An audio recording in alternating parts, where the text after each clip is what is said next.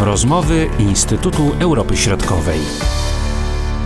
Witam przed mikrofonami Marcin Superczyński. Od lat nie dochodziło do tak intensywnych walk o Górski Karabach. Wojska Azerbejdżanu zaatakowały pozycje ormiańskie używając ciężkiego sprzętu. Są ofiary śmiertelne, jednak obie strony podają sprzeczne dane na ten temat. Konflikt o Górski Karabach, formalnie wchodzący w skład Azerbejdżanu, trwa od ponad 30 lat. Zamieszkujący ten obszar Ormianie ogłosili niepodległość, jednak nikt jej nie uznał. Azerbejdżan jest wspierany przez Turcję, a Górski Karabach przez Armenię, która która z kolei wchodzi w skład Euroazjatyckiej Unii Gospodarczej wykreowanej przez Rosję. Z opinii naszych ekspertów, profesora Krzysztofa Fedorowicza z Uniwersytetu imienia Adama Mickiewicza i starszego analityka w Zespole Europy Wschodniej Instytutu Europy Środkowej dr Andrzeja Szabaciuka wynika, że żadnej ze stron nie zależy na przedłużaniu walk. Eskalacja konfliktu miała natomiast przynieść korzyści władzom Azerbejdżanu, które w ten sposób odwracają uwagę od wewnętrznych problemów państwa państwa. Profesor Krzysztof Fedorowicz. Od dłuższego czasu dużo rzeczy wskazywało, że ten konflikt zaczyna być dosyć mocno odgrzewany. Przypomnę, że pierwszą taką sytuację mieliśmy w 2016 roku, tak zwana wojna czterodniowa, gdzie było to naj, największe walki zbrojne po podpisaniu zawieszenia broni w 1994 roku. I od tego czasu kwestie związane właśnie z naruszeniem tego zawieszenia broni, czy też ze wzajemnym ostrzałem się krajów Armenii i Azerbejdżanu były coraz częstsze. Przypomnę, że ostatni raz mieliśmy do czynienia w lipcu potyczki zbrojne między Armenią i Azerbejdżanem, nie w Górskim Karabachu, ale w prowincji Tawusz. Ale to już świadczyło, że to się za często działo. Możemy być zaskoczeni skalą tych działań, które są w chwili obecnej prowadzone. Do tej pory raczej były to starcia między dwoma armiami, między żołnierzami. Tu w tej chwili mamy do czynienia już z ostrzałem osiedli cywilnych, no i użyciem broni broni ciężkie i niespodziewane włączenie się Turcji. To jest chyba, bym powiedział, największe niebezpieczeństwo, bo Turcja bardzo jednoznacznie tutaj słowami swojego prezydenta potwierdziła jakby włączenie się w ten konflikt na razie na szczęście tylko retorycznie po stronie Azerbejdżanu, ale nigdy wcześniej nie było aż tak jasnego poparcia ze strony Turcji dla Azerbejdżanu, jeżeli chodzi o kwestie wojskowe. To jest jakby największe, moim zdaniem, tutaj niebezpieczeństwo, co będzie dalej. A jeśli chodzi o Armenię, czy ona jest zostawiona tak sama sobie, czy może szukać wsparcia w Rosji, czy, czy to jest realne, czy niekoniecznie biorąc pod uwagę no, pewnego rodzaju zbliżenie jednak rosyjsko-tureckie? Pan Andrzej Szabaciuk, bardzo proszę. Rosja póki co e, przyjęła taką postawę wyczekującą, obserwuje sytuację e, na południowym Kaukazie. E, myślę, że na chwilę obecną raczej nie jest na rękę Rosji eskalowanie tego konfliktu, bo tak naprawdę Rosja niewiele tym może zyskać. I Rosja będzie zależało na wygaszeniu tego, tego konfliktu, ponieważ ma inne problemy,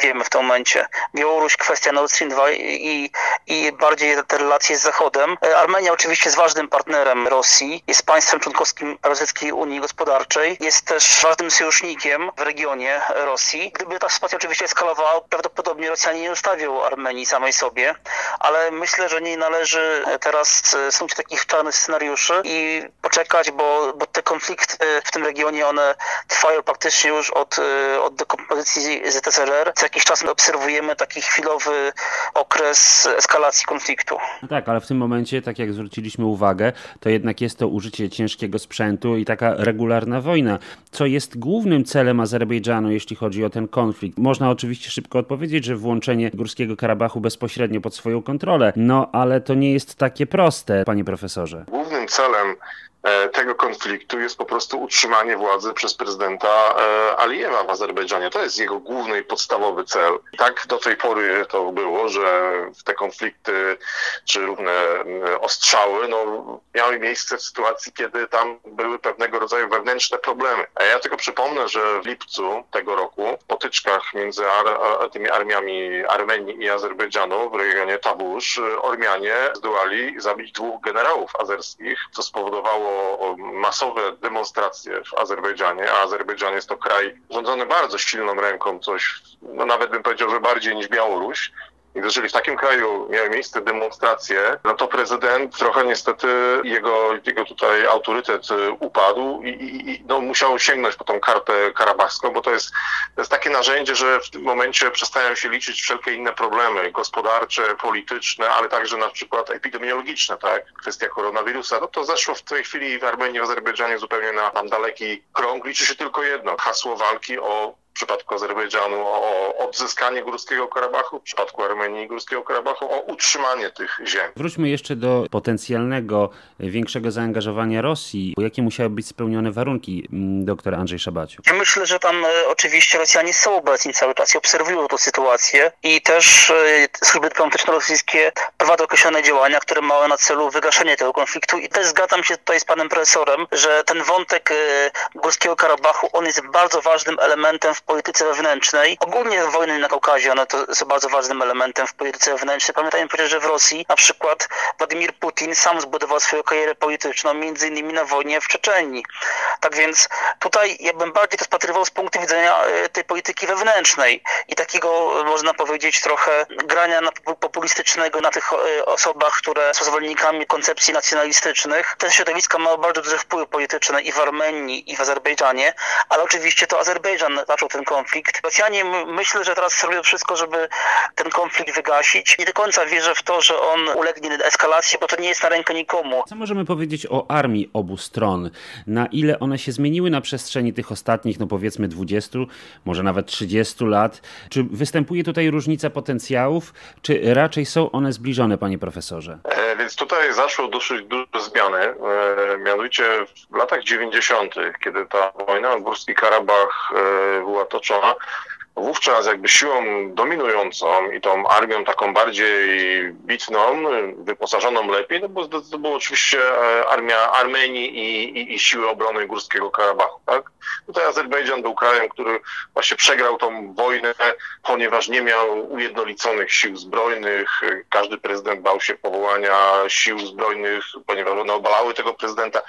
Natomiast po już prawie 20 latach tego zamrożonego konfliktu mamy sytuację zupełnie odwrotną. Znaczy po stronie azerbejdżańskiej mamy praktycznie do niedawna nieograniczone środki finansowe na modernizację i uzbrojenie. Armia azerbejdżańska dysponuje znakomitym sprzętem wojskowym, najnowszymi że tak się wyrażę, militarnymi zabawkami w postaci dronów kamikadze produkcji izraelskiej i innymi e, sprzętami.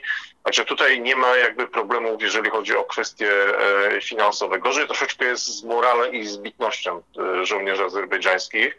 Z kolei po stronie ormiańskiej takie katharzis było w 2016 roku, kiedy w wyniku tak zwanej wojny czterodniowej po raz pierwszy Ormianie tam stracili niewielki kawałek terytorium Górskim Karabachu i się okazało, że żołnierze walczą starymi karabinami, że nie ma amunicji i, i generalnie społeczeństwo zaczęło się dopytywać, tak, gdzie są pieniądze, które idą na armię i od tego czasu dosyć mocno też wzmocniono sprzętowo tą, e, tą armię. Trzeba pamiętać jeszcze o tym, że w przypadku tego konfliktu po stronie ormiańskiej mamy dwie armie, bo to jest armia Górskiego Karabachu i armia Armenii. Tak? Proszę pamiętać, że, w, że żołnierze ormiańscy służbę zasadniczą pełnią także w Górskim Karabachu.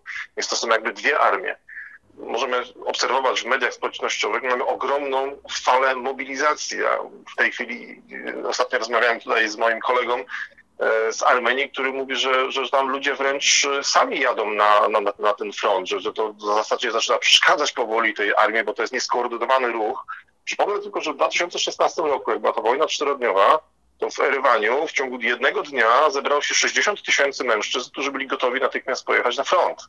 W chwili obecnej jest, jest, jest, jest podobnie, tak? Wprawdzie tam jest zarządzona mobilizacja, ale ludzie samorzutnie zbierają się i jadą. Przed chwilą oglądałem tutaj w mediach społecznościowych właśnie obrazki ze Stepanakertu, stolicy Górskiego Karabachu, gdzie co, co chwilę podjeżdżają nowe autobusy z ochotnikami, którzy wręcz rwą się do tej walki. Z kolei aż tak nie ma w Azerbejdżanie. Nie możemy się spodziewać jakiegoś radykalnego rozwiązania, zmian zmiany takiej radykalnej. Panie profesorze, jeszcze raz. Nie, nie, myślę, że myślę, że ta sytuacja jest na chwilę obecną niemożliwa, bo tak jak tutaj mój przedmówca powiedział, to nie opłaca się ani jednej, ani drugiej stronie, czyli mówiąc o dwóch stronach, mówię o Turcji i o Rosji, bo to, to są te dwie strony, które tutaj rozgrywają też ten konflikt. Aczkolwiek należy zwrócić uwagę na to, że w chwili obecnej mamy dosyć duże zaangażowanie, na razie tylko nie jest to potwierdzone, retoryczne Turcji. Ale ja przypomnę, że kilka miesięcy temu miały miejsce dosyć duże manewry wojskowe turecko-azerbejdżańskie w Nachiczewaniu.